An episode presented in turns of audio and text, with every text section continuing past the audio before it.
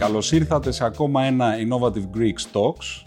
Ε, έχουμε μαζί μας τη χαρά να έχουμε τον Νίκο Καλακάτο, ο οποίος είναι ο μεγαλύτερος επενδυτής στον κόσμο αυτή τη στιγμή, στην Blackstone, στις επιστήμες ζωής, Life Sciences. Ευχαριστούμε τη Eurobank και την Grant Thornton, που μέσα από το θεσμό των Growth Awards υποστήριξαν την παραγωγή του σημερινού επεισοδίου.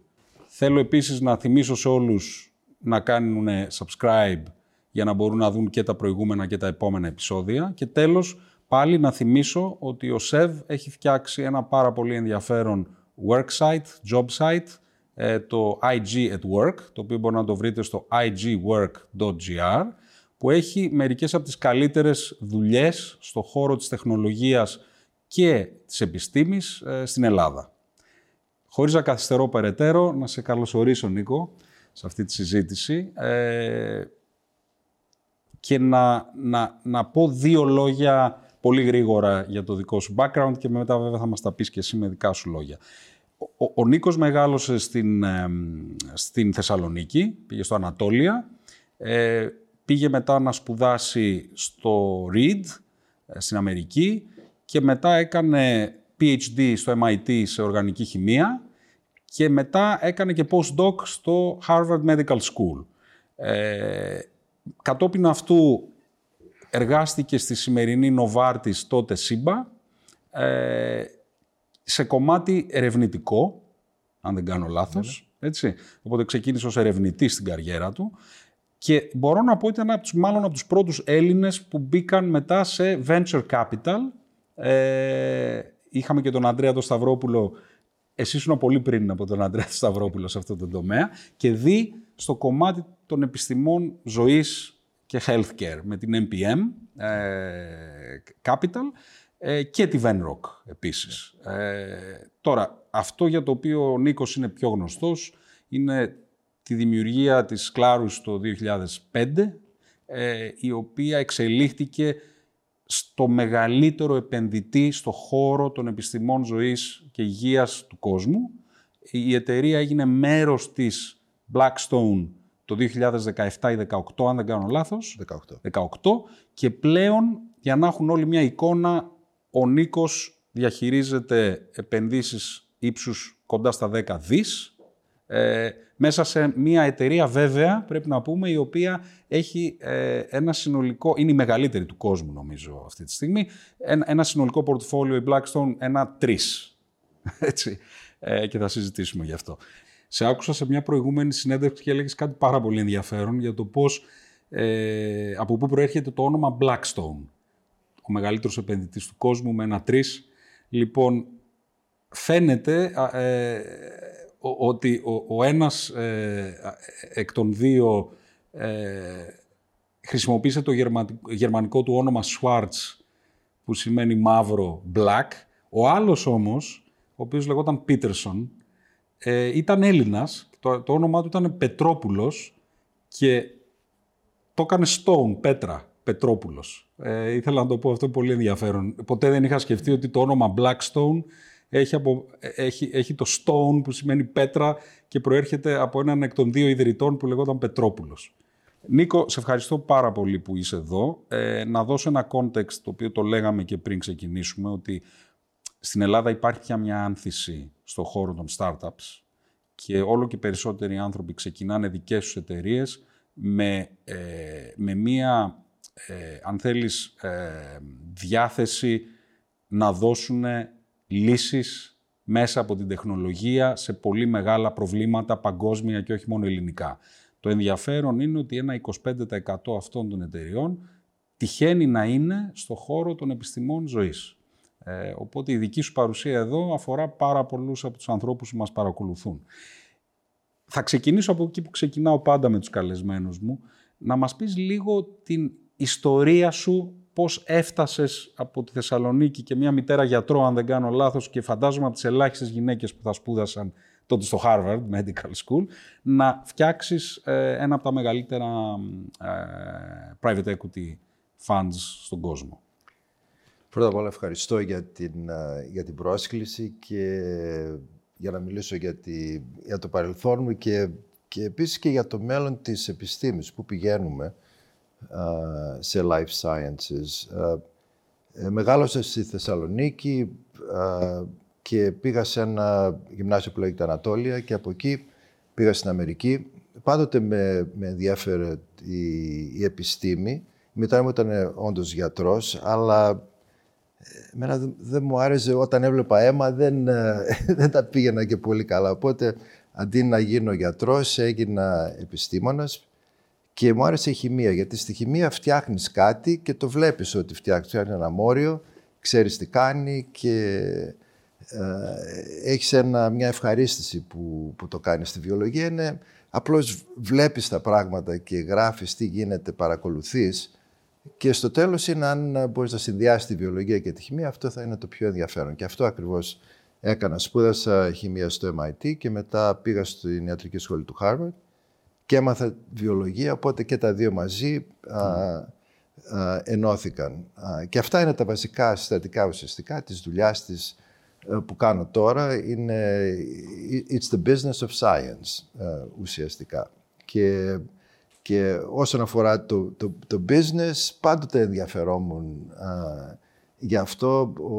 παρόλο η μητέρα μου ήταν γιατρός, ο πατέρας μου ήταν επιχειρηματίας. Οπότε στο σπίτι μιλούσαμε ιατρική. Σε ποιο τομέα επιχειρηματίας; Ήταν, είχε τρεις, ε, ε, τρία, τρία businesses, retail businesses ήταν, okay. τέτοιο dealerships και representations, distributions κτλ. Αλλά πάντοτε άκουγα το, το ιατρικό, άκουγα και το επιχειρηματικό, οπότε ίσως έχω τα γονίδια και από τον δύο βέβαια για να κάνω αυτή τη δουλειά. Αυτή τώρα που είμαστε στην, στο Life Sciences είναι ε, αν θέλεις πηγαίνω προς αυτή την κατεύθυνση τώρα, λιγάκι. Βέβαια, βέβαια, ναι, ναι. ε, η, όταν σπουδάζεις ε, είναι πολύ ενδιαφέρον βέβαια καταλαβαίνεις πώς δουλεύουν τα μόρια, πώς δουλεύει η βιολογία αλλά στο τέλος είναι η, εφαρμογή όλων αυτών, ό, όλης αυτής της επιστήμης ε, στο, στο τελικό των the, the end customer, ο οποίος είναι ο ασθενής. Και να σου πώς μπορώ να χρησιμοποιήσω αυτή την επιστήμη για να, για να έχω ένα impact στον, στον ασθενή. Και αυτό είναι, είναι τα φάρμακα. Και με ενδιαφέρει αυτό πάρα πολύ και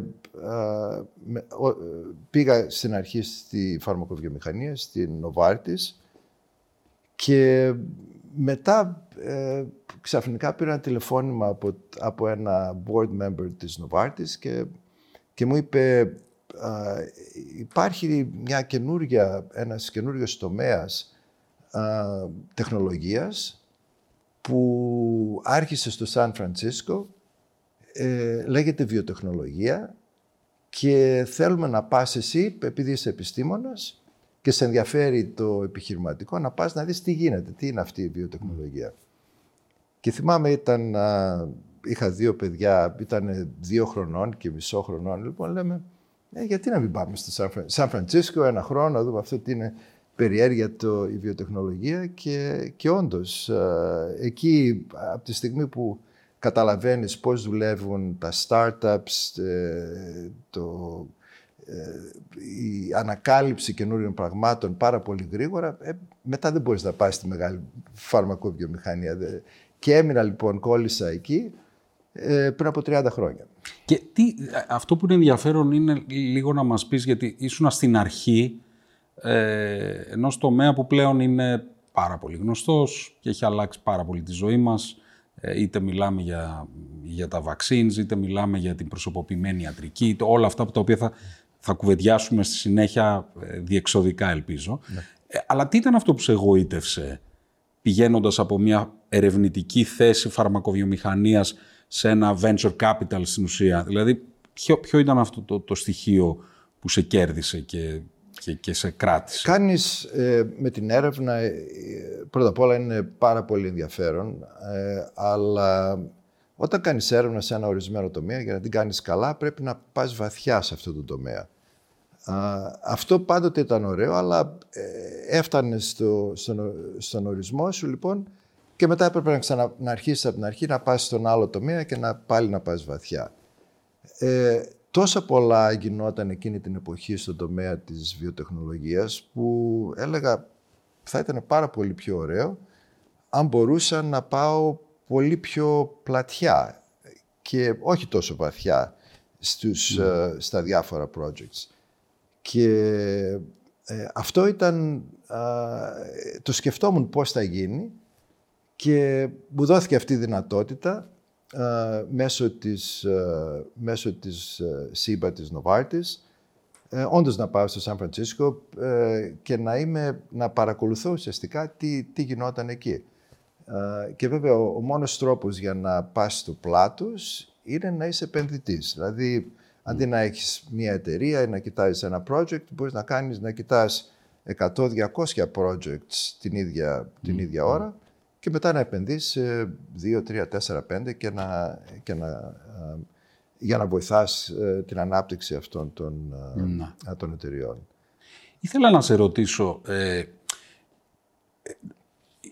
αυτό το οποίο έχω δει, τουλάχιστον όχι μόνο με Έλληνες, αλλά και με ξένα παιδιά, ήταν ότι όταν εμείς ξεκινάγαμε εταιρείες πριν από, τώρα είμαι 50 χρονών, ξεκίνησα πες στα 27 μου ας πούμε, δηλαδή πάνω από 20 χρόνια πια, είχαμε τη φιλοδοξία να φτιάξουμε κάτι καινούριο, να μεγαλώσουν οι εταιρείες μας, να διεθνοποιηθούν, ε, φυσικά να βγάλουμε λεφτά, ε, να, ε, να έχουμε αυτή την εμπειρία του να χτίζεις κάτι από το μηδέν.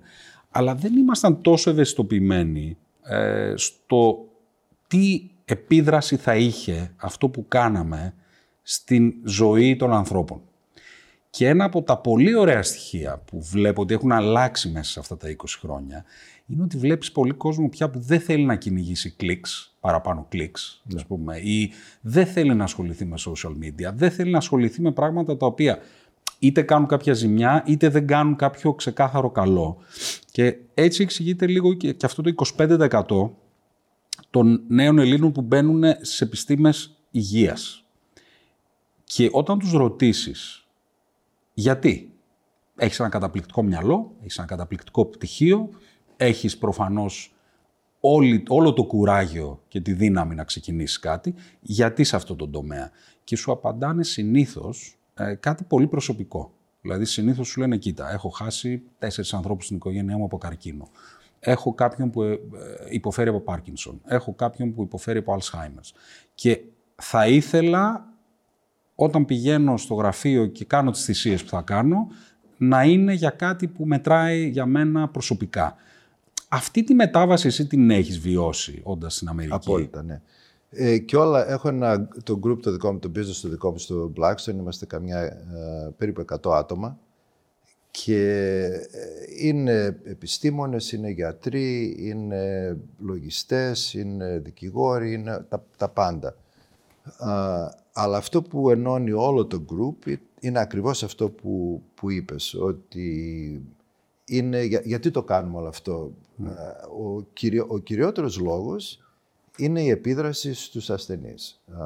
Και μερικοί έχουν, οι περισσότεροι έχουν τους προσωπικούς λόγους, αλλά, αλλά όλοι βλέπουν τι επίδραση οι επενδύσεις μας έχουν στους ασθενείς. Για παράδειγμα, κάθε χρόνο όταν έχουμε το, ε, το annual meeting των επενδυτών μας, ερχόμαστε, πάντα το φέρνουμε ένα ασθενή.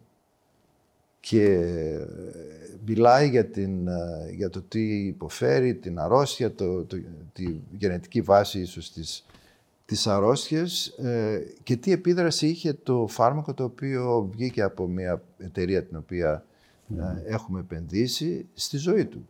Καμιά φορά είναι οι γονείς που έρχονται και λένε τι επίδραση είχε αυτό το φάρμακο στα παιδιά. Πέρσι, ε, ναι, πέρσι το, το Νοέμβριο είχαμε έναν ε, κύριο ο οποίος ήταν 50-55 χρονών και είχε multiple myeloma. Είναι ένα είδος ε, καρκίνου που ε, άρχισε και έπαιρνε χημοθεραπεία πριν από 15 χρόνια, 15-16 χρόνια. Το, μόνο φάρμακο που υπήρχε για τότε ήταν το, το χημικό, που ουσιαστικά είναι poison, είναι δηλητήριο.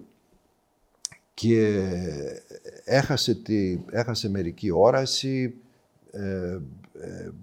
έτρεμε, δηλαδή πολλά, πολλές παρενέργειες. Λοιπόν, αλλά έτυχε και η γυναίκα του, ήταν νοσοκόμα και παρακολουθούσε τι καινούργια φάρμακα έβγαιναν σε αυτή, για, για αυτή την αρρώστια. Και έχουν βγει στο διάστημα των 15 χρονών τουλάχιστον τρεις γενναίες καινούργιων φαρμάκων. Και ήταν αυτός ο κύριος τώρα και παίρνει ένα monoclonal antibody, ένα. Ε, ε, ε, δεν ξέρω στα ελληνικά, είναι αντισώματα, είναι ε, monoclonal antibodies λέγονται. Μονοκλονικό. Ναι, μονοκλονικό και είναι περίφημα. Αυτό πάντως που λες, εγώ είχα, έχασα τη μητέρα μου πριν τέσσερα χρόνια, από καρκίνο του πνεύμονα μην έχοντας καπνίσει ποτέ της και έχοντας την πιο υγιεινή ζωή δυνατόν. Και έζησα αυτό το δράμα για δύο χρόνια. Ε, και βέβαια έκανα ό,τι μπορούσα για να δω τι κλινικές ε, μελέτες γίνονται, τι καινούρια πράγματα βγαίνουν. Και διαπίστωσα βέβαια μέσα από αυτή τη δουλειά να ασχολούμαι με τη μητέρα μου, ε, διαπίστωσα πρώτον ότι ο καρκίνος δεν είναι ένα πράγμα, το οποίο δεν το ήξερα. Δηλαδή είναι πάνω από χίλια πράγματα, διότι ουσιαστικά η κυταρική, ας πούμε η μοριακή βάση κάθε καρκίνο είναι τελείως διαφορετική. Ε, και το άλλο που διαπίστωσα ήταν ότι ε, η, η, η, η, η έννοια, ας το πούμε, της πιο στοχευμένης ιατρικής, ε, μάλλον θα είναι το μέλλον. Έτσι. Ε, δεδομένου ότι ο καρκίνος είναι η δεύτερη πιο θανατηφόρα, στο πούμε, ασθένεια μετά την καρδιά Ξέρω ότι στην Αμερική σκοτώνει περίπου 700.000 ανθρώπους το χρόνο και κάτι παραπάνω είναι η καρδιά, αν δεν κάνω λάθος. Αλλά θα, θα ήθελα λίγο να πιάσουμε τον καρκίνο που όλοι, ε, αν θες, έχουν, μια, έχουν κάποιο προσωπικό βίωμα γύρω από αυτό και νομίζω και μια ανησυχία για τον εαυτό τους yeah. επίσης. Έτσι.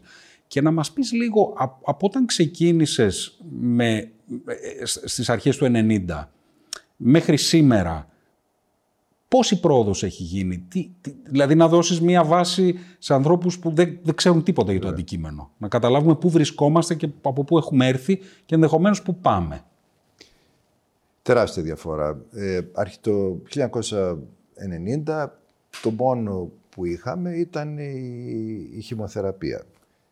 Και ουσιαστικά είναι δηλητήριο το οποίο, ε, στο οποίο προσπαθείς να σκοτώσεις τα κύτταρα του καρκίνου, τα οποία πολλαπλασιάζονται πολύ πιο γρήγορα από τα κύτταρα του, του υπολείπου α, σώματός μας. Λοιπόν, έτσι, ε, έτσι αρχίσαμε και οι παρενέργειες είναι τεράστιες.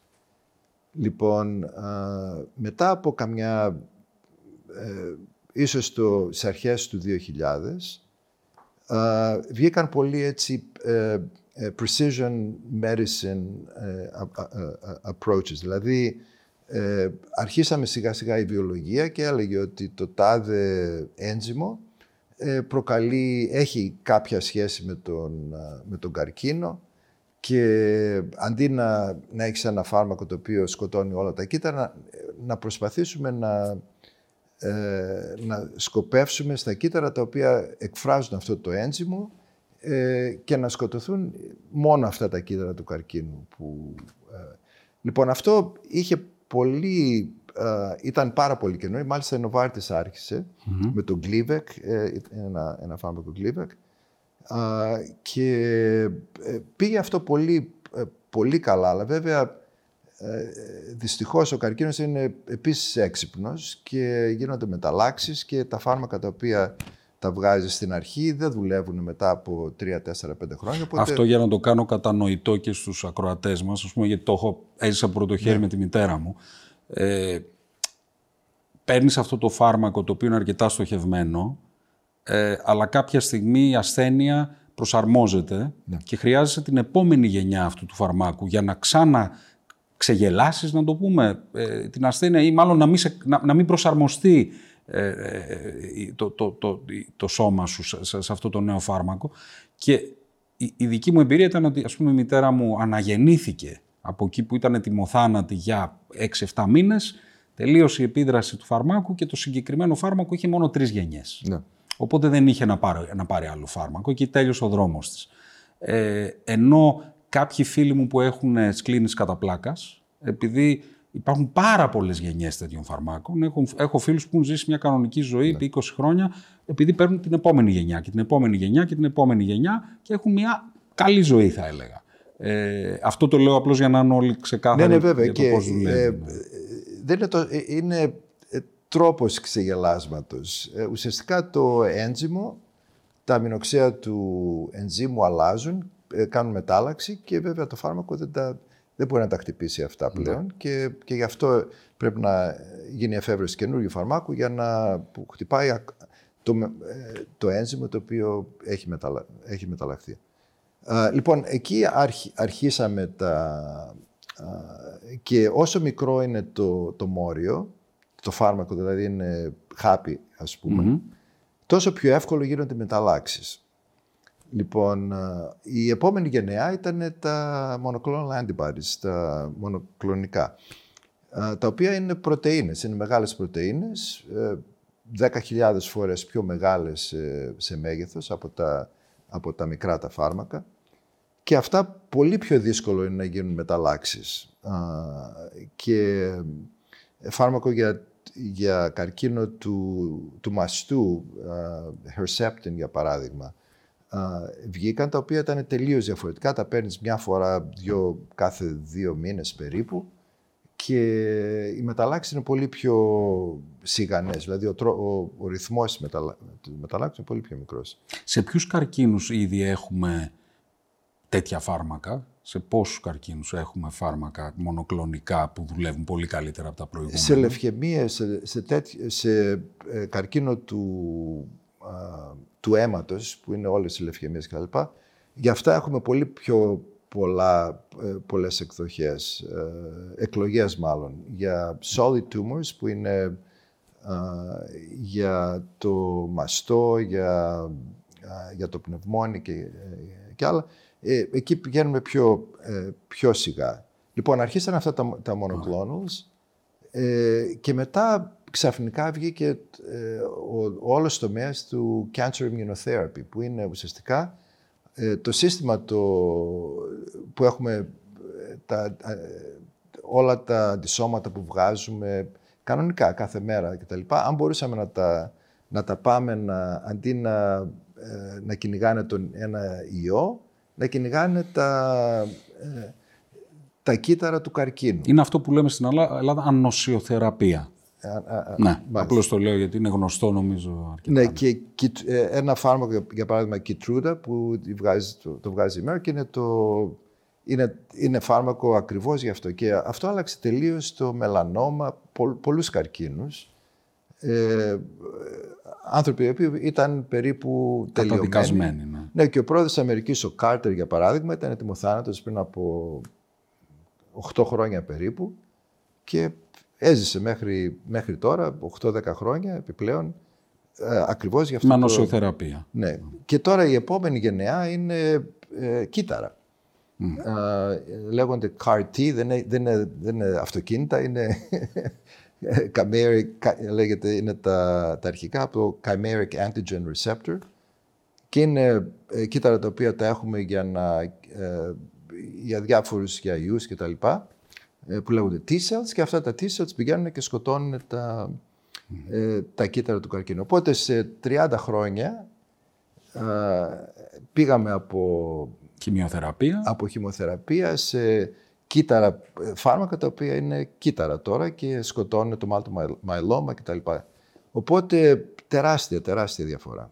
Πόσο αισιόδοξος είσαι για τα επόμενα 10 χρόνια, με ποια έννοια; Λέω ότι ισχύει ότι η, η, η ταχύτητα με την οποία ε, δοκιμάζονται καινούριε θεραπείες και τα ποσά που επενδύονται έχουν αυξηθεί ή είναι, δεν είναι τόσο μεγάλη η, η διαφορά; Η, το innovation, τη, αυτό θα, θα συνεχίσει. Είναι, δηλαδή, α, έχουμε τεράστια, τεράστια πρόοδο, αλλά επίσης έχουμε και τεράστια απόσταση να πάμε. Για παράδειγμα, έχουμε γύρω στις 30.000 αρρώστιες. Από αυτές, ίσως έχουμε βρει φάρμακα για 500, χίλιες αρρώστιες, οπότε έχουμε πάρα πάρα πολύ δρόμο να κάνουμε. Και ο, ο δρόμος που πρέπει να κάνουμε είναι, είναι βασίζεται στην, στην επιστήμη, αλλά βέβαια χρειάζεται πάρα, πολύ, πάρα, πάρα πολλά χρήματα για να βγει ένα φάρμακο. Είναι, ε, ήμουν στους Δελφούς ε, την περασμένη εβδομάδα, και τους, τους, είπα ότι είναι ουσιαστικά θαύμα που βγαίνει ένα καινούριο φάρμακο. Αν δει κανεί τις πιθανότητες και το κόστος και το χρόνο που, που κάνει. Από τη στιγμή που γίνεται μία εφεύρεση, ε, η μία από τις 10.000 ε, εξελίσσεται και γίνεται φάρμακο, κάνει 2,5 δισεκατομμύρια δολάρια για να βγει ένα φάρμακο, από την ανακάλυψη μέχρι να πάει στον ασθενή και κάνει 12 χρόνια περίπου. Οπότε δεν είναι εύκολο. Είχα ακούσει μια ενδιαφέρουσα συζήτηση μεταξύ του Ντέμι Χασάμπη και του, και του διοικητή, δεν ξέρω πώς λέγεται, του, του Health and Drug Administration στην, στην Αμερική. Και έλεγε ο Χασάμπης ότι όσο εμπιστεύεστε μόνο τη βιολογία, οι κύκλοι στις, ε, στα, στα, στα approvals που θα δίνετε θα είναι πάρα πολύ αργοί. Ε, πρέπει να αρχίσετε να εμπιστεύεστε τους αλγορίθμους. Ε, γιατί είναι ο μόνος τρόπος για να πάμε πιο γρήγορα και να μην παίρνει 12 χρόνια να βγει ένα φάρμακο και να έχουν πεθάνει εκατομμύρια άνθρωποι εντωμεταξύ. Τι, τι άποψη έχεις για... Το, το απλουστεύω, δεν ήταν τόσο απλή η συζήτηση, αλλά ε, ε, λίγο πολύ ο Χασάμπης έλεγε στο, στο, ε, στο FDA, αν το λέω σωστά, ε, ότι δεν έχετε αρκετούς ε, AI experts εκεί μέσα, είναι όλο βιολόγοι. Ενώ θα έπρεπε να το ξανασκεφτείτε πόσοι άνθρωποι σε αυτά τα agencies καταλαβαίνουν από αλγορίθμους. Εσύ αυτό όλο πώς, πώς, το, πώς το βλέπεις, δηλαδή την, αυτή τη σύζευξη βιολογίας και artificial intelligence ή machine learning που λένε κάποιοι ότι είναι ξέρεις, ένα απόλυτο revolution, λένε κάποιοι ότι αυτός ο γρίφος των πρωτεϊνών που πουλήθηκε τόσο γρήγορα από, από, από την ας πούμε deep mind. Τι, τι, τι άποψη έχεις γι' αυτό; Πρώτα απ' όλα αυτό το, το uh, deep mind είναι πραγματικά uh, τρομερή ανακάλυψη και αυτό που κάνει για, για όσους δεν ξέρετε ακριβώς τι είναι. Ε, υπάρχει, ε, ε, έχουμε μια σειρά αμινοξέων που είναι η πρωτεΐνη, αλλά δεν ξέρουμε πώς, πώς γυρνάει αυτή, αυτή η αλυσίδα ουσιαστικά των αμινοξέων για να γίνει πρωτεΐνη στο, κανονικά στο, στο σώμα μας. Αυτή είναι, αυτά, απλά για να το εξηγήσω στον κόσμο, θα έχετε δει αυτές τις διπλώσεις ναι. των πρωτεϊνών και αυτά τα τρισδιάστατα σχήματα που δημιουργούνται. Στην ουσία αυτός, αυτό, ναι, αυτό, αυτό είναι. και το, το φάρμακο δεν, δεν στοχεύει τη, την αλυσίδα έτσι όπως είναι, ε, στοχεύει τη διπλωμένη αλυσίδα. Ακριβώς. Οπότε πρέπει να ξέρεις ακριβώς πώς έχει διπλώσει και ε, οι ανακαλύψεις που έκανε το DeepMind είναι ακριβώς το, με, με αλγορίθμους πώς, πώς θα διπλώσει αυτή η αλυσίδα. Και αυτό είναι καταπληκτικό. αλλά ε, η FDA ε, ε, είναι regulatory agency. Και για να γίνει αλλαγή στην FDA με αλγορίθμους θα πάρει πάρα πάρα ε, καιρό.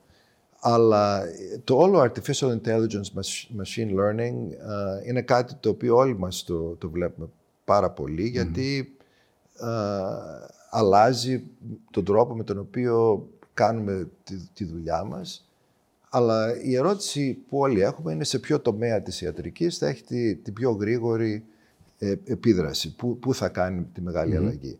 Και νομίζω στον τομέα της ιατρικής, ε, όχι της ανακαλύψεως των φαρμάκων, αλλά της ιατρικής, ε, οπωσδήποτε πρέπει να έχει μεγάλη επίδραση και γρήγορα, γιατί ε, πολλοί έχουν, ας πούμε, όλα τα, την ιατρική ιστορία του, τη δικιά μου, ας πούμε, είναι γραμμένη ε, παλιά με το χέρι, μετά σε, σε ένα, μια περίληψη ε, κάπου κτλ. Αλλά δεν, ε, δεν συγχρονίζεται η, τι γράφει ο γιατρός με, με, τη, με το genetic makeup που εχω εγώ, με το αίμα μου αν έχω πολύ χολυστερίνη ή κάτι άλλο κτλ. Και είναι το integration όλο αυτό, η ένωση όλων αυτών των, των data, τα οποία είναι πάρα πολύ χρήσιμα και πρέπει αμέσως να, να έρχονται αυτά για να ξέρει ο γιατρός ότι για, για μένα θα χρειαστεί το φάρμακο αυτό και όχι τα τέσσερα άλλα φάρμακα τα οποία μπορεί να δουλεύουν με παρόμοιο μηχανισμό, αλλά για μένα δεν είναι το σωστό φάρμακο. Ίσως ε, ε, παραξενευτείς ότι η χημοθεραπεία, για παράδειγμα, η οποία είναι χρήσιμη σε ορισμένους, ακόμη είναι χρήσιμη για ορισμένους, για ορισμένους καρκίνους του μαστού, για το 1 τρίτο των γυναικών δεν πρέπει να πάρουν, δηλαδή δεν είναι καταστρεφτική η χημοθεραπεία. Να. Και υπάρχουν τεστ τα οποία κάνεις τώρα και σου λέει ότι για, ε, για, το, για το 1 τρίτο είναι ακριβώς ό,τι πρέπει για να αρχίσεις τη, τη θεραπεία και μετά να κάνεις τα ε, μονοκλονίδια που, τα μονοκλονικά που το είπαμε. για το 1 τρίτο ίσως βοηθήσει και για το 1 τρίτο δεν πρέπει να χρησιμοποιήσεις. Αυτό που λες έχει πολύ ενδιαφέρον. Είχα πάει ένα ταξίδι στην Εστονία ε, και ένα από τα πράγματα που έκανα εκεί είδα την υπεύθυνο του προγράμματος στο σύστημα υγείας ε, σε σχέση με το DNA testing του πληθυσμού. Και ξέρεις, τη, τη ρώτησα, εντυπωσιάστηκα ότι πλέον έχουν ένα μεγάλο ποσοστό του πληθυσμού ε, και επίσης πόσο έχουν ψηφιοποιήσει τις κάρτες του κάθε ναι. ασθενούς ε, και μέσα εκεί αυτό που λες με το χέρι ήταν όλα, μου έδειξε κάποιες ενδεικτικές κάρτες ασθενών όπου μου έκανε τρομακτική εντύπωση πόσο οργανωμένο ήταν το ιστορικό, αλλά και αν θέσει προδιαθέσεις του κάθε ανθρώπου. Ναι. Και την είχα ρωτήσει, ξέρεις, ποια είναι η χρησιμότητα αυτού του πράγματος. Μου λέει, κοίτα να δεις, πρώτα απ' όλα γλιτώνουμε πάρα πολλά χρήματα. Διότι δεν γίνονται τεστ άνευ λόγου σε ανθρώπους, δηλαδή αλλάζουμε τις ηλικίες ναι. του πότε γίνεται τεστ κάποιος. Ε, το άλλο που μου είπε ήταν πάρα πολύ σημαντικό. Μου λέγει ότι έχουμε μειώσει την κατάχρηση φαρμάκων. Ναι. Δηλαδή, μου είπε για παράδειγμα, εσύ τι προβλήματα έχεις; Λέω, χολυστερίνη. Τι παίρνεις, μου λέει, Λιπιντόρ, παίρνεις, ξέρω κάτι τέτοιο. Ναι, λέω, παίρνω Λιπιντόρ. Ξέρεις, μου λέει ότι ένα τεράστιο ποσοστό του πληθυσμού είναι τελείως άχρηστο το Λιπιντόρ και ε, ή, άλλα τέτοια φάρμακα θα μπορούσε κάλλιστα να, μην χρη... να ξέρεις ότι δεν πρέπει να τα πάρεις, ναι. δεν θα δουλέψουν για σένα. Αυτό έτσι μου κάνει εντύπωση πόσο διαφορετικό σύστημα υγείας έχουν ήδη αρχίσει να φτιάχνουν αυτοί εκεί. Ναι, ναι, και το άλλο ε, ε, οπωσδήποτε είναι αυτό και είναι το θέμα αυτό το precision medicine. Δηλαδή ναι. ότι δεν είναι ένας τύπου καρκίνος, είναι πάρα πολύ και όταν πάει κανείς και είναι καρκίνος του πνεύμονος, για παράδειγμα, είναι καμιά εκατό διαφορετική καρκίνη του πνεύμονος. Mm. Οπότε πρέπει να, να, να ξέρεις ακριβώς τι γίνεται, ποιο, ποιο ε, subtype έχεις για να, ε, για να γίνει αυτό. Για να βρεις το, το, το, σωστό συνδυασμό φαρμάκων για να, για να καταπολεμήσεις το, αυτό το, το καρκίνο. Οπότε εκεί πηγαίνουμε. Ε, αλλά το άλλο το οποίο ε, είναι βέβαια αυτό το precision medicine, αλλά ίσως, ε, ίσως παρόμοιο πρόβλημα, παρόμοιο μεγέθους, είναι, είναι το compliance. Ε, compliance, δεν, δεν θυμάμαι την ελληνική λέξη, αλλά είναι όταν uh, παίρνεις Lipitor, για παράδειγμα, από τα 100 άτομα που αρχίζουν και παίρνουν Lipitor, στο τέλος του πρώτου χρόνου, μόνο 30-35 εξακολουθούν και παίρνουν. Που σημαίνει ότι τα 65% ή, ή ξεχνάνε να το πάρουν ή δεν θέλουν να το πάρουν ή ε, νομίζουν ότι αν το πάρεις μια φορά την εβδομάδα θα... Είναι αυτό που περιγράφεις, ας πούμε, το πώς ακολουθείς μια, ε, μια αγωγή με συνέπεια. Ναι, και, και δεν είναι, οι περισσότεροι ασθενείς δεν είναι συνεπείς για τα... Το compliance σημαίνει συνέπεια στην ναι. ουσία. Ναι. Και εκεί γίνεται, δηλαδή έχεις το φάρμακο, έχεις τον ασθενή που έχει αυτή την αρρώστια, αλλά δεν παίρνει το φάρμακό του, το 65% θα, θα, έχει, θα πάθει από καρδιά. Το οποίο έχεις πάρα πολύ δίκιο, γιατί ας πούμε, ακόμα και ο πατέρας μου, που είναι μορφωμένος άνθρωπος, είχε να παίρνει έξι φάρμακα και διαπίστωσα με φρίκι ότι κάποια από αυτά τα έπαιρνε τελείως ε, ε, ε, ερατικά, ας πούμε. Ναι. Δηλαδή τελείως λανθασμένα και μετά έπρεπε να τον βάλω σε μια σειρά για να τα παίρνει σωστά. Αλλά ακόμα και ένας τόσο μορφωμένος άνθρωπος δεν ακολουθούσε σωστά την αγωγή αυτήν.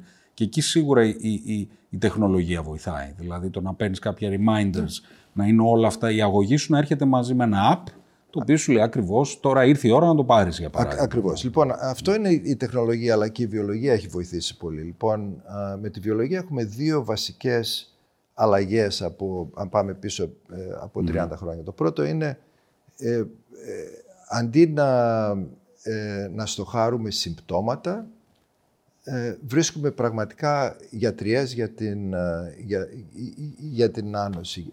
Ε, αν έχεις ένα πόνο πίσω στην πλάτη σου, δεν είναι ότι είναι αρρώστια, είναι σύμπτωμα. Κάτι άλλο έχεις ναι. και φαίνεται σαν πόνος. Και γι' αυτό είχαμε τα, τα διάφορα, την ασπιρίν, μετά είχαμε βέβαια και τα opioids τα οποία έγιναν ε, πανδημία κτλ. Ενώ τώρα, ας πάρουμε το, την υπατήτηδα C, που δεν είχε φάρμακο πριν από 10-15 χρόνια, δεν υπήρχε φάρμακο. Ε, όσοι είχαν αυτή την τεράστια μετά έπρεπε να, να κάνουν, να, ε, να αλλάξουν το, το σηκώτη τους. Δηλαδή έπρεπε να γίνει μεταμόσχευση του... Ναι. Λοιπόν, τώρα για 8 εβδομάδες παίρνεις ένα φάρμακο, ένα χάπι τη μέρα και τελείωσε. Mm. Λύθηκε. Λοιπόν, αυτό είναι το πρώτο. Και το δεύτερο είναι αυτό το compliance. Ε, με το λίπητο αρχίσαμε ένα χάπι τη μέρα για όλη σου τη ζωή, που compliance δεν είναι καλό καθόλου. Μετά βγήκαν τα monoclonal antibodies ε, ε, που είναι μια φορά τους δύο μήνες, οπότε δεν χρειάζεται. Και θα πας στο γιατρό για να σου κάνει την ένεση, οπότε δεν, εκτός αν ξεχάσεις να πας στο γιατρο Τώρα έχουν, ε, είναι φάρμακα τα οποία και εμείς κάνουμε μια επένδυση σε αυτό μια φορά τους έξι μήνες. Πηγαίνεις στο γιατρό δύο φορές το χρόνο και έχει το τέτοιο. Και τώρα έχουμε το επόμενο στάδιο είναι gene editing. Πηγαίνεις μια φορά στη ζωή σου ε, αλλάζεις το ένα αμινοξύ και, για το λανθασμένο γονίδιο και τελείωσε. Αυτό τώρα που λες για το gene editing, το οποίο περισσότερος κόσμος δεν το ξέρει, αλλά σκεφτείτε έναν κόσμο που αντί να παίρνεις χαπάκια, κάνεις ουσιαστικά μία φορά μία διόρθωση ε, σε επίπεδο γενετικό. Ε, αυτό φαίνεται να εξυπηρετεί πάρα πολύ τους πλουσίους του πλανήτη, αλλά ενδεχομένως ας πούμε, μπορεί να αδικήσει πάρα πολύ τους πιο φτωχούς. Δηλαδή θε, τίθενται κάποια ζητήματα βιοειθικής, να το πούμε ναι. έτσι.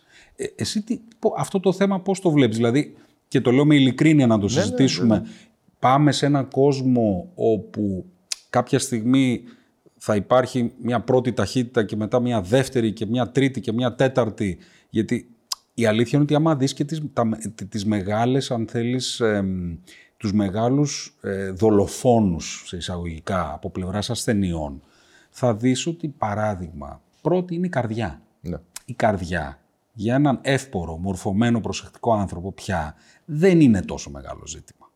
Δηλαδή, είναι ε, μάλλον μια ασθένεια που σκοτώνει χαμηλότερες κοινωνικές τάξεις η καρδιά οι οποίοι δεν προσέχουν τι τρώνε, τρώνε junk food, δεν ελέγχονται, δεν έχουν τα μέσα να κάνουν εξετάσεις κτλ. Ένας πολύ πλούσιος άνθρωπος είναι πιο δύσκολο να πεθάνει από καρδιά πια.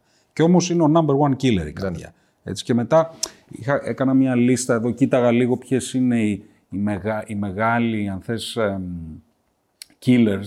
Και εντάξει, πρώτη είναι η καρδιά, δεύτερος είναι ο καρκίνος, τρίτος το 22 στην Αμερική βέβαια ήταν ο COVID, μετά είναι τα accidents. Έτσι, τα accidents. Δηλαδή έχεις 225.000 ανθρώπους πεθαίνουν από αυτοκινητιστικά. Και μετά ε, έχεις ε, ξέρεις, κάποιες ασθένειες που είναι π.χ. των αλκοολικών. Δηλαδή chronic liver disease, ε, ξέρεις, δηλαδή να καταστρέψεις το σκότι σου 56.000 νεκροί το χρόνο. Ναι, ναι, Έτσι. Ναι, ναι. Για να συζητήσουμε λίγο αυτό το θέμα, πώς το ναι, πρώτα απ' όλα για το θέμα των, ε, των πλουσίων κρατών και των όχι τόσο πλουσίων κρατών. Ή και των πλουσίων σε μία χώρα και των λιγότερο πλουσίων ναι. σε μια άλλη χώρα. Ναι, ε, Βλέπεις και το division στην Αμερική και στην Ευρώπη πια. Δηλαδή υπάρχει ξεκάθαρα μία, ένα θέμα και ναι, ναι. πολιτικό. Έτσι. Δηλαδή είναι οι έχοντες, μη έχοντες, δεν ξέρω πώς να το πούμε. Τα φάρμακα υπάρχουν. Τα 90% των συνταγών που, που, γίνονται, που δίνονται είναι ε, generic. Δεν είναι ακριβά φάρμακα. Το λίπητο τώρα πάμφθινο, είναι, ναι. είναι πάμφθινο. Είναι... Τα αντικαταθλιπτικά είναι πάμφθινα. Ναι, ναι. Είναι πολλά που είναι generics. Ναι. δεν είναι το φάρμακο. Είναι, είναι η εκπαίδευση, είναι το education, είναι τα, ναι. τα μέσα ενημερώσεως. Ε, εκεί είναι που πρέπει να γίνει η, η, εκπαίδευση του κοινού, ώστε να ξέρει το ότι Όντως πρέπει να το πάρεις αυτό το φάρμακο, mm, όπως σου λέει ο γιατρός. και και η παραγωγή του φαρμάκου σε κάθε κράτος και στην Ελλάδα έχει, έχει τόσο ε, και σε άλλα κράτη ε, γίνονται, γίνονται αυτά. Με συγχωρείτε, τη δεύτερη ερώτηση. Σου. Όχι, η ερώτησή μου ήταν αν ε, θεωρείς ότι με καινούριε θεραπείες όπως το gene editing που λέμε ας πούμε, επειδή φαντάζομαι ότι κάτι τέτοιο ακόμα είναι πάρα πολύ ακριβό, θα γίνει ποτέ φθηνό, θα είναι ποτέ widely accessible, κάτι τέτοιο. Ε, όλα αυτά, πρώτα απ' όλα δεν έχει εγκριθεί φάρμακο το που να είναι genetic και έχει πολλά... Ε, ε, οι regulators σαν την FDA, την Ευρωπαϊκή, στην Ευρωπαϊκή Ένωση που είναι η, European Agency, το EMA, έχουν πολλά πράγματα τα οποία πρέπει να, να, να βρουν. Για παράδειγμα, αν κάνεις το gene editing και, και αν κάνεις λάθος, τότε τι κάνουμε. Ναι, ακριβώς. Ε, οπότε θα περάσουν αρκετά χρόνια προτού γίνει αυτό, αλλά πηγαίνουμε σε αυτή την κατεύθυνση ε, γενικά. σκέψου ότι αν ε, κάποιος έχει ένα, ένα γενετικό πρόβλημα για cystic fibrosis που για παράδειγμα ε, ο κόσμος δεν, δεν, μπορεί να αναπνεύσει, είναι παιδιά πεθαίνουν 10 ε, χρονών, 15 χρονών κτλ. Και, και υπάρχει φάρμακο να, να γίνει γι' αυτό και του. Και είναι ουσιαστικά μία-δύο μεταλλάξεις οι οποίες αν τις διορθώσεις ε, γιατρεύεται. Λοιπόν, δεν είναι μόνο γιατριά του παιδιού τώρα, είναι και τις επόμενες γενναίες. Ε, οπότε είναι σαν επένδυση να κάνει κανείς σε τέτοιου είδους φαρμάκων, τα οποία δεν, δεν, δεν υπήρχαν πια, αλλά κατασβήνουν αυτή την αρρώστια Γενετικές, ε, για όλες τις, τις γενναίες πιο κάτω. Αυτό είναι, φοβερό. Ναι. Που είναι φοβερό, πραγματικά. Αυτό είναι φοβερό. Να σε ρωτήσω μια τελευταία ερώτηση, γιατί θα μπορούσα να σου μιλάω για ώρες για αυτά τα θέματα, γιατί είναι και τα θέματα που τελικά ενδιαφέρουν πιο πολύ τον καθένα μας και τους ακροατές μας. Αλλά αισθάνεσαι ότι ε, στο θέμα των, ε, των αδειών, approvals, ε, καινούριων πραγμάτων, η, η, η προσέγγιση, η φιλοσοφία θα έπρεπε να αλλάξει. Γιατί το λέω αυτό; Διότι, ξέρεις, ακόμα και αν το πάρει κανείς σε επίπεδο πολιτικής φιλοσοφίας, θα σου πούν κάποιοι ότι κοίτα να δεις, ο άνθρωπος έχει... δεν μπορεί κάποιος που του επιτρέπεις π.χ. να καπνίζει ή να πίνει αλκοόλ ή πλέον να καπνίζει ε, μαριχουάνα ελεύθερα σε πολλά states της Αμερικής, να μην έχει το δικαίωμα να χρησιμοποιήσει μία ε, πλήρως πειραματική μέθοδο πάνω στη δική του ασθένεια. Τι ρόλο έχει εκεί το κράτος ως daddy state να του πει ότι αυτό δεν μπορείς να το κάνεις γιατί το FDA θέλει 12 χρόνια για να σε κάνει εσένα πιο ασφαλή. Ενώ την ίδια στιγμή τον αφήνεις και πίνει αλκοόλ και καπνίζει και κάνει χίλια άλλα δύο πράγματα. Εκεί δεν ξέρω, είναι, είναι, ένα, ξέρεις, είναι ένα debate αυτό το οποίο νομίζω γίνεται όλο και πιο άγριο και πιο έντονο διότι κοίτα, αν εσύ χάνεσαι ή χάνεις κάποιο δικό σου άνθρωπο και υπάρχουν κάποιες πειραματικές θεραπείες που το κράτος δεν σε αφήνει να τις πάρεις, λες, γιατί δεν είναι δικαίωμά μου αυτό; σε αφήνει κάτω από ειδικές περιπτώσεις. Ακριβώς. Ε, Πολύ ειδικές περιπτώσεις.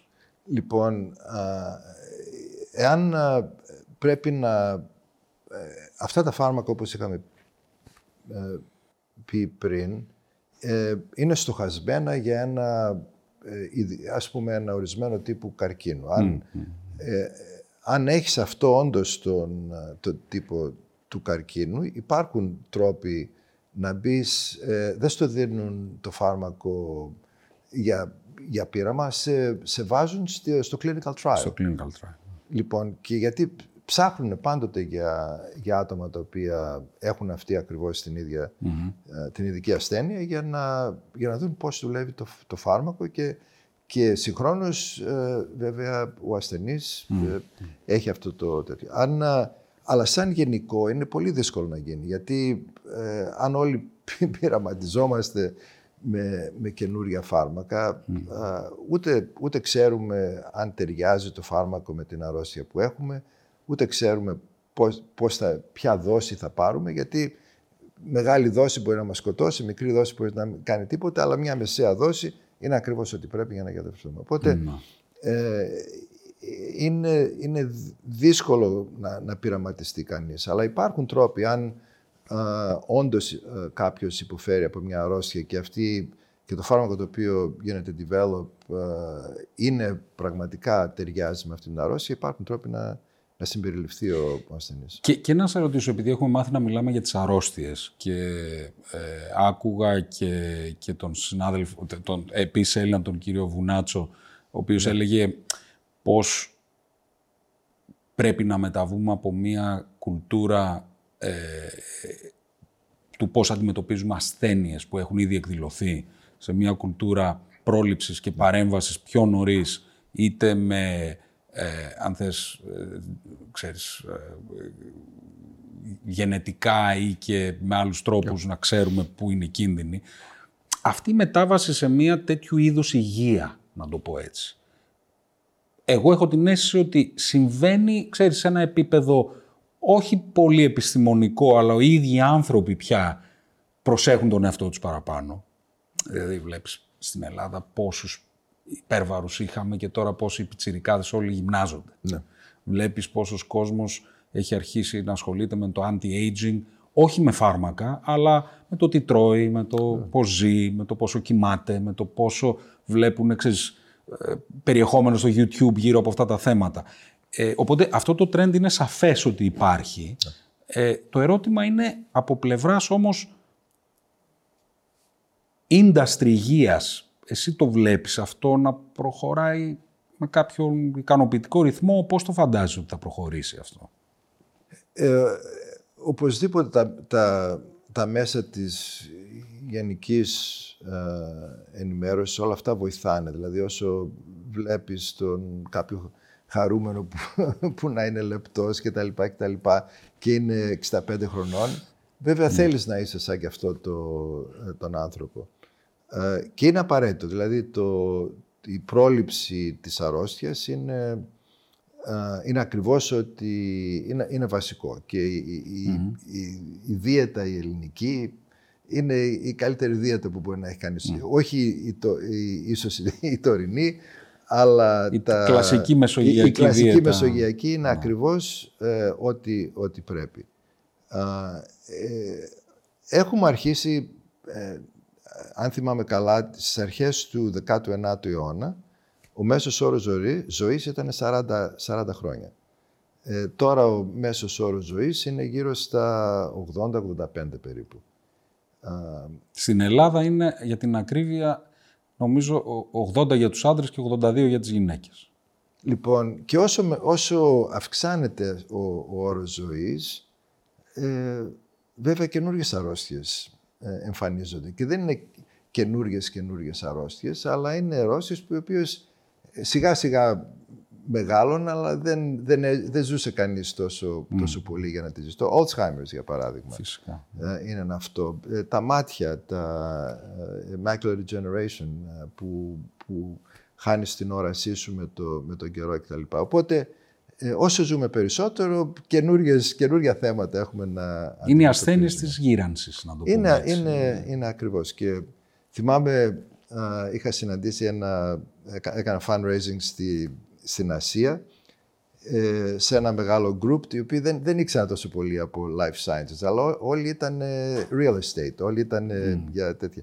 Και προσπαθούσα να τους πω πώς το, το σώμα το ανθρώπινο μοιάζει με ένα κτίριο. Δηλαδή, ε, έλεγα ίσως έτσι θα τους θα ναι. καταλάβω τους έλεγα. λέω, ε, σκέψου ένα κτίριο που είναι 80 χρονών ε, και δεν έχει ανακαινηθεί. Ε, τι γίνεται, το, ε, το ηλεκτρικό το δεν δουλεύει, η, τα υδραυλικά δεν δουλεύουν, τα τζάμια έχουν σπάσει και το, το υδραυλικό σύστημα είναι το, το αίμα μας. Ε, τα, το ηλεκτρικό είναι το νευρικό σύστημα. Τα τζάμια είναι τα μάτια μας. Και τον είδα αμέσως... Ε, Ας να καταλαβαίνουν. δεν καταλαβαίνουν. Και στην ερώτησή σου, αν δεν συντηρηστεί, αν, δεν, ε, αν δεν του κάνεις καθόλου συντήρηση, τα 80 χρόνια βέβαια, δεν θα, 80 χρόνια θα είναι ε, ερείπιο. Αλλά αν το συντηρείς στο σπίτι σωστά και κανονικά όλα αυτά τα χρόνια, βέβαια θα είναι σε πολύ πιο καλή κατάσταση. Και είναι ακριβώς αυτό το να τρώει καλά κανείς, να, να προσέχει τον εαυτό του και θα γίνει καλύτερα. Απλά ξέρεις, αυτό το οποίο είναι λίγο απογοητευτικό είναι ότι αυτό το οποίο συζητάμε δεν έχει ακόμα γίνει μέρος των συστημάτων υγείας. Το οποίο είναι λίγο τρελό να το σκεφτεί κανείς, δεδομένου ότι αν κάποιος αρρωστήσει, μετά είναι πολύ ακριβή η ιστορία για τα συστήματα υγείας. Αν με κάποιο τρόπο ήταν πιο ενεργά τα συστήματα υγείας στην πρόληψη και στην φροντίδα και τις παρεμβάσεις εγκαίρως, mm. Πιθανώς θα ήταν πολύ φθηνότερο και για, για το κράτος και τους φορολογούμενους. Γιατί θα είχε λιγότερους ασθενείς ναι. πιθανώς. Και επίσης δεν είμαι σίγουρος και στις φαρμακευτικές ή τις μεγάλες εταιρείες υγείας αυτή η μετάβαση πόσο γρήγορα γίνεται. Μάλλον είμαστε ακόμα στα φάρμακα, έχω την αίσθηση. Δεν ξέρω, εσύ πώς βλέπεις στην Αμερική αλλαγή είτε στο σύστημα υγείας είτε στις φαρμακευτικές; Ε, στο σύστημα υγείας δεν, δεν έχει αλλάξει πολύ και πρέπει να αλλάξει. Στην Αμερική κάθε γιατρός έχει περίπου 2.000 ασθενείς. Ασύλληπτο. Και ο μέσος όρος που με, όταν πηγαίνεις να δεις τον γιατρό σου είναι 7 λεπτά. Μάλιστα. Okay. Αυτό πρέπει να, να, να απαντήσει την, την ερώτησή σου. Οπότε προσπαθούν να βρουν πόσο πιο γρήγορα μπορείς να, ε, να λύσεις ένα, ένα πρόβλημα ιατρικό παρά τι, πρέπει να, τι πρόγραμμα πρέπει να παρακολουθήσεις. Για να μην συμβεί. Για να μην συμβεί. Οι φαρμακευτικές, το industry, ας πούμε, ξέρω, μια Johnson Johnson ή μια τέτοια εταιρεία, είναι εκτός από το rhetoric περί holistic και το οποίο holistic, εντάξει, σε κάποια, ξέρω εγώ, χρόνιες ασθένειες τύπου, ξέρω εγώ, διαβήτη ή digestive disease, ναι. εκεί βλέπω ότι γίνονται σιγά σιγά και ξέρεις, digital, οδηγεί, η Livongo, ξέρω εγώ τέτοιες εταιρείες. Ε, σε άλλους τομείς αυτό το, το, το βλέπεις ή είναι λίγο υποτονικό. Γενικά η, όλη η φαρμακοβιομηχανία έχει, ε, έχει πάει πάρα πολύ προς τις ε, αρρώστιες οι οποίες είναι life-threatening. Δηλαδή, ναι. αν ε, είναι, να είσαι τιμοθάνατος και έχεις ας πούμε, καρκίνο, έχεις ε, ε σέψη, ε, δηλαδή αυτές τις αρρώστιες. Γιατί για τις πιο χρονικές, για την καρδιά κτλ., υπάρχουν φάρμακα ήδη στην αγορά τα οποία είναι πολύ καλά και δεν κοστίζουν και, καθόλου. Οπότε είναι, ε, η φαρμακοβιομηχανία έχει πάει προς ε, τα, τα πιο, πιο acute indications. Ναι. Ωραία, ας κλείσουμε τον κύκλο αυτόν γιατί δεν τελείωνα ποτέ άμα συνέχιζα να σε ρωτάω και θέλω να σε ρωτήσω ένα επόμενο πράγμα το οποίο ξέρεις πολλοί Έλληνες θα σου έλεγα ότι εμπνέονται από αυτό και δεν είναι τυχαίο νομίζω το 25% που σου λέω ότι πάνε σε life sciences, γιατί γνωρίζουν άτομα σαν και εσένα, γνωρίζουν άτομα σαν τον Στέλιο τον Παπαδόπουλο, ας πούμε, της Biogen ή τον, ε, τον Βουνάτσο ε, ή φυσικά τον, τον Albert Bourla mm. της Pfizer που εδώ έχει γίνει ήρωας, ε, αλλά και άλλους όπως τον Γιανκόπουλο, τον Σκάγκο κλπ. Ε, ισχύει ότι έχουν, τυχαίνει να έχουν μαζευτεί αρκετοί Έλληνες στην Αμερική γύρω από αυτό το τομέα ή είναι όπως κάθε άλλο τομέα; Μας λένε η, η ελληνική μαφία Αυτό έχω ναι, ναι ακούσει, ναι. ναι. Ε, ε, αυτό είναι πραγματικά ενδιαφέρον. Ναι, ε, για μίλα μου λίγο γι' αυτό. Ναι, ναι είναι, ο καθένας έχει τη δικιά του ιστορία βέβαια. ο, ο, Άλμπερτ ε, ήταν κτηνίατρος και άρχισε στην Ελλάδα, ήταν στη κτηνιατρική ε, τότε είχε η Pfizer ε, business κτηνιατρικό και από εκεί άρχισε και τελικά κατέληξε στα Επίσης από, Θεσσαλονίκη. Ναι, ναι, και ναι, αυτός. Ναι, και ο Στέλιος νομίζω από Θεσσαλονίκη. Ναι, και ο Στέλιος. Ναι, το νερό Κάπως έχετε μαζευτεί όλοι οι Θεσσαλονίκη. Το, το, νερό της Θεσσαλονίκης είναι ναι, ιδιαίτερο. Κάτι ναι. κάνει. Ναι. Και το φαγητό ακόμη πιο ιδιαίτερο. Αυτό το ξέρω. Ναι. Α, α, και ο, ο Στέλιος ε, ήταν επιστήμονας, ήρθε στην, στην Αμερική. Ε, ο Γιανκόπουλος ε, είναι δεύτερη, δεύτερη γενεά. Και ίσως από όλους αυτούς θα έλεγα ο Γιώργος ο Γιανκόπουλος ίσως είναι για μένα τουλάχιστον ο πιο επιφανής επιστήμονας ε, στην Αμερική. Όχι μόνο στα φάρμακα, αλλά γενικά στη βιολογία. Είναι, είναι πραγματικά... Για όποιον δεν το ξέρει, είναι, είναι, είναι ένας από τους ιδρυτές της Regeneron, ναι. μια εταιρεία που έχει τώρα μια αποτίμηση 85 δισεκατομμύρια δολάρια και επίσης έχει και πάρα πολύ μεγάλη προσφορά ε, στην επιστήμη, ναι. θα έλεγα έτσι. Πραγματικά και στη Regeneron από την αρχή ήταν ε, ακριβώς την καλύτερη επιστήμη κάνανε στη, στα, σε όλο τον, το τομέα αυτό, αλλά ήταν βασιζόταν σε basic science, δηλαδή δεν ήταν κάτι το οποίο έτυχε, το βρήκαν και έγινε ανακάλυψη και συνέχισαν. Ήταν από ε, πάρα πολύ καλές βάσεις ε, στο, στο basic science. Και, και μάλιστα στη Regeneron ο πρόεδρος του Διοικητικού Συμβουλίου ε, ήταν ο Ρόι Βάτζελος, επίσης Έλληνας, Βάντζελος, που ήταν ο τέος πρόεδρος της, ε, της ΜΕΡΚ. Που κάποιοι τον ονομάζουν ε, ο, ο Έλληνας Τόμας Έντισον, κάποιοι Ναι, τον ναι, λέγανε. ναι. ναι. Ε, Όπως και το Χατζόπουλο βέβαια, το Γιώργο Χατζόπουλο Ακριβώς, επίσης. ναι, ακριβώς. Ε, πάρα πολύ... ε, Είναι, ξέρεις, αυτό, Νίκο, έχει ενδιαφέρον, ξέρεις, α, πώς ξαναέχει έρθει σαν aspiration και σαν role model η έννοια του επιχειρηματία εφευρέτη, επιχειρηματία επιστήμονα. Ναι. Για πολλά χρόνια, ξέρεις, μεγαλώσαμε στη δική μου γενιά με τον, εμ, με τον, ε, ξέρω εγώ, με το Wall Street και τον, ε, και το Greed is good. Ναι. Έτσι, τώρα τα νεότερα παιδιά, και το βλέπω και από, τους, και από τα παιδιά μου, δεν έχουν καμία τέτοια φιλοδοξία να γίνουν ε, τέτοιοι τύποι.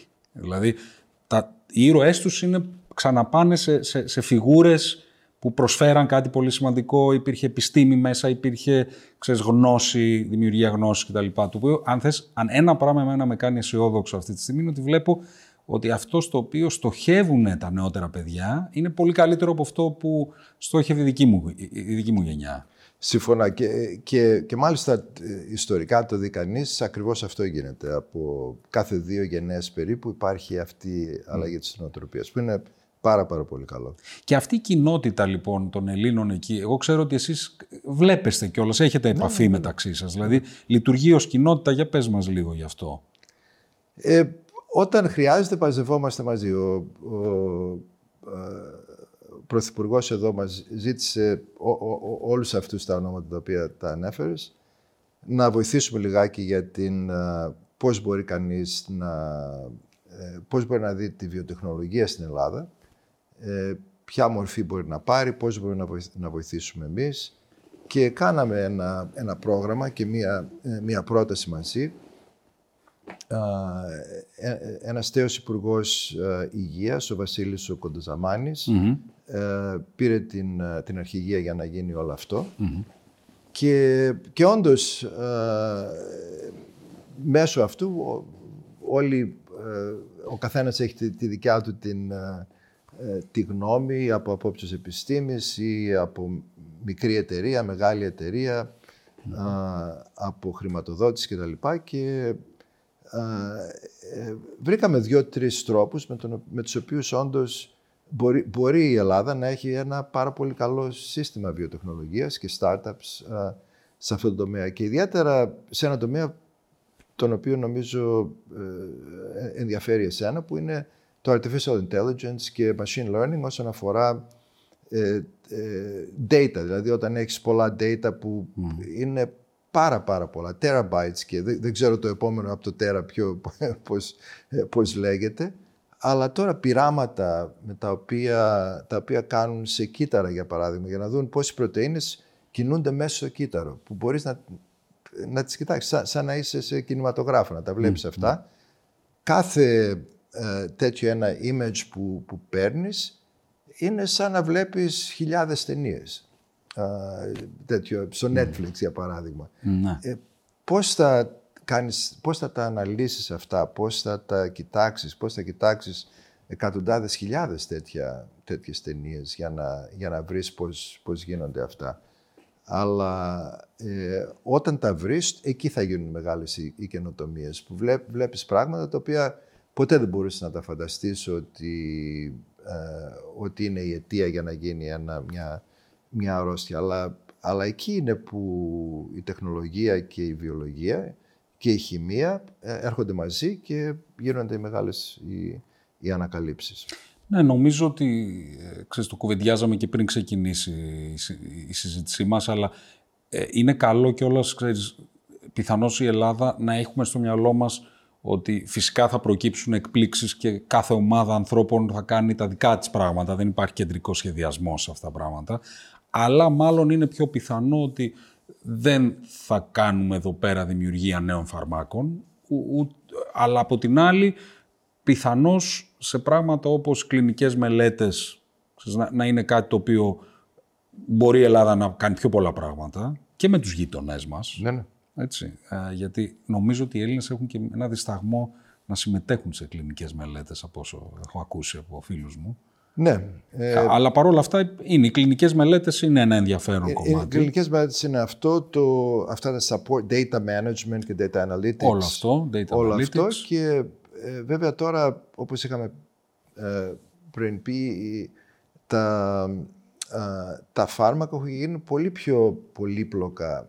Ε, δεν είναι πια μικρά χημικά, μι- μικρές χημικές ουσίες οι οποίες παρασκευάζονται σχετικά εύκολα. Είναι, είναι ε, monoclonal antibodies, είναι κύτταρα κτλ. Και αυτό είναι πολύ δύσκολο να γίνει ε, από απόψεις παραγωγής, μεγάλης παραγωγής. Οπότε Πολύ δύσκολο. και αυτός είναι ένα, ένας τρίτος τομέας που, που νομίζω ότι... Ακριβά φάρμακα και όχι μικρά χαπάκια, ας πούμε. Ναι, ακριβά Δηλαδή, φάρμακα και, που είναι δύσκολα να παρασκευαστούν και Ναι, μπορούν να βοηθήσουν όχι μόνο την Ελλάδα αλλά και όλη την Ευρώπη. Ναι, ναι, ναι. Δηλαδή είδα- βλέπω ότι είχες πει τα biologics, ας πούμε, μπορεί να είναι, τα gene therapies, Τα cell therapies, τα αυτά cell που είπαμε, therapies, τα, ναι, τα όλα CAR αυτά, T και τα λοιπά. ναι. όλα αυτά τα πράγματα.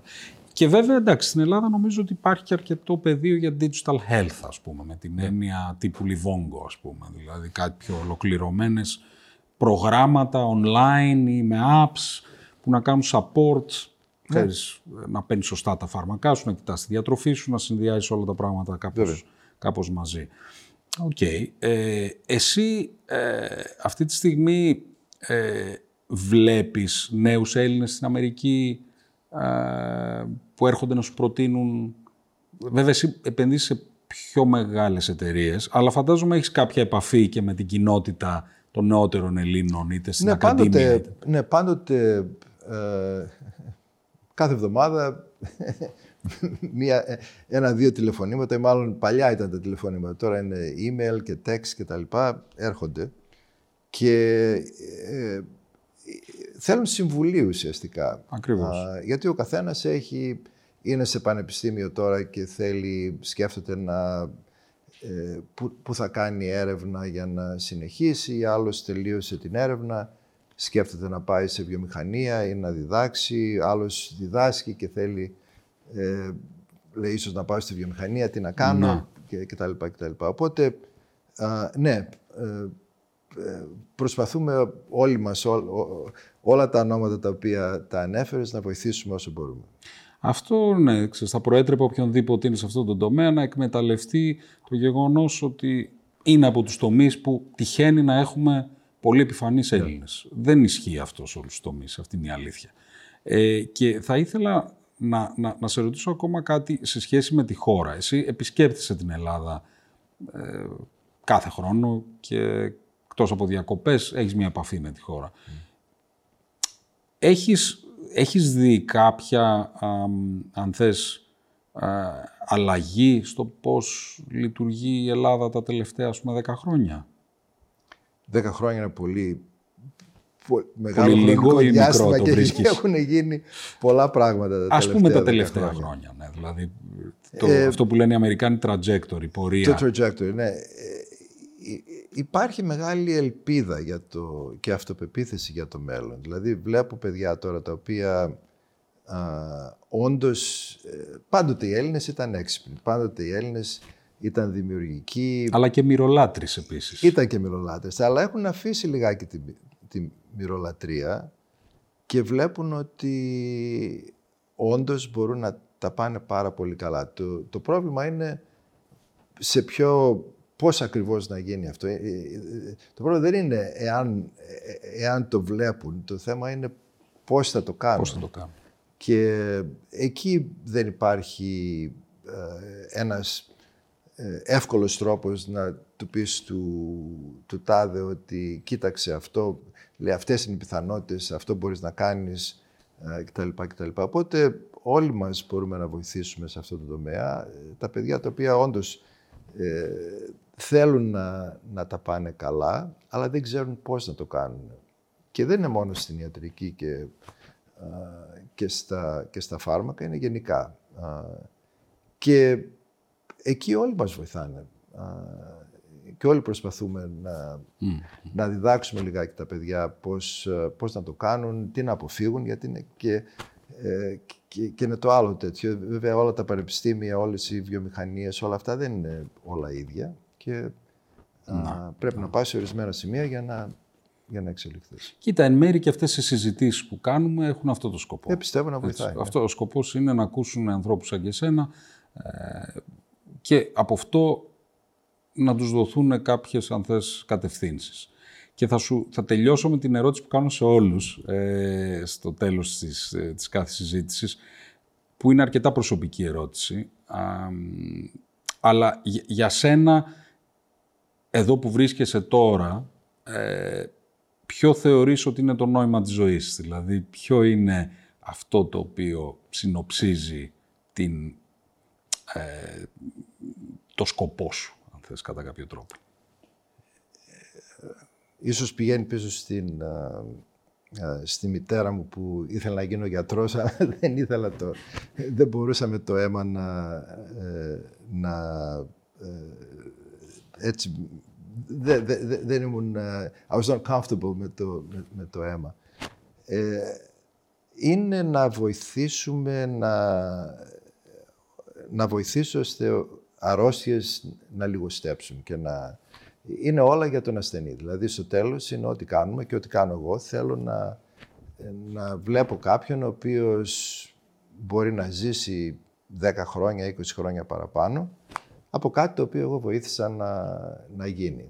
Και να είναι ένα φάρμακο, να γίνει μια εγχείρηση ε, που να χρησιμοποιεί ένα medical device το οποίο θα έχουμε εμείς ε, επενδύσει. Αλλά δεν υπάρχει πιο μεγάλη ευχαρίστηση να βλέπεις ένα ασθενή και να, και να σου λέει ευχαριστώ πολύ. Νίκος, σε ευχαριστούμε πάρα πολύ και για όλα όσα κάνεις, ε, για την ανθρωπότητα, για όλα όσα κάνεις για την Ελλάδα και για το χρόνο που μας αφιέρωσε σήμερα. Ευχαριστώ πολύ.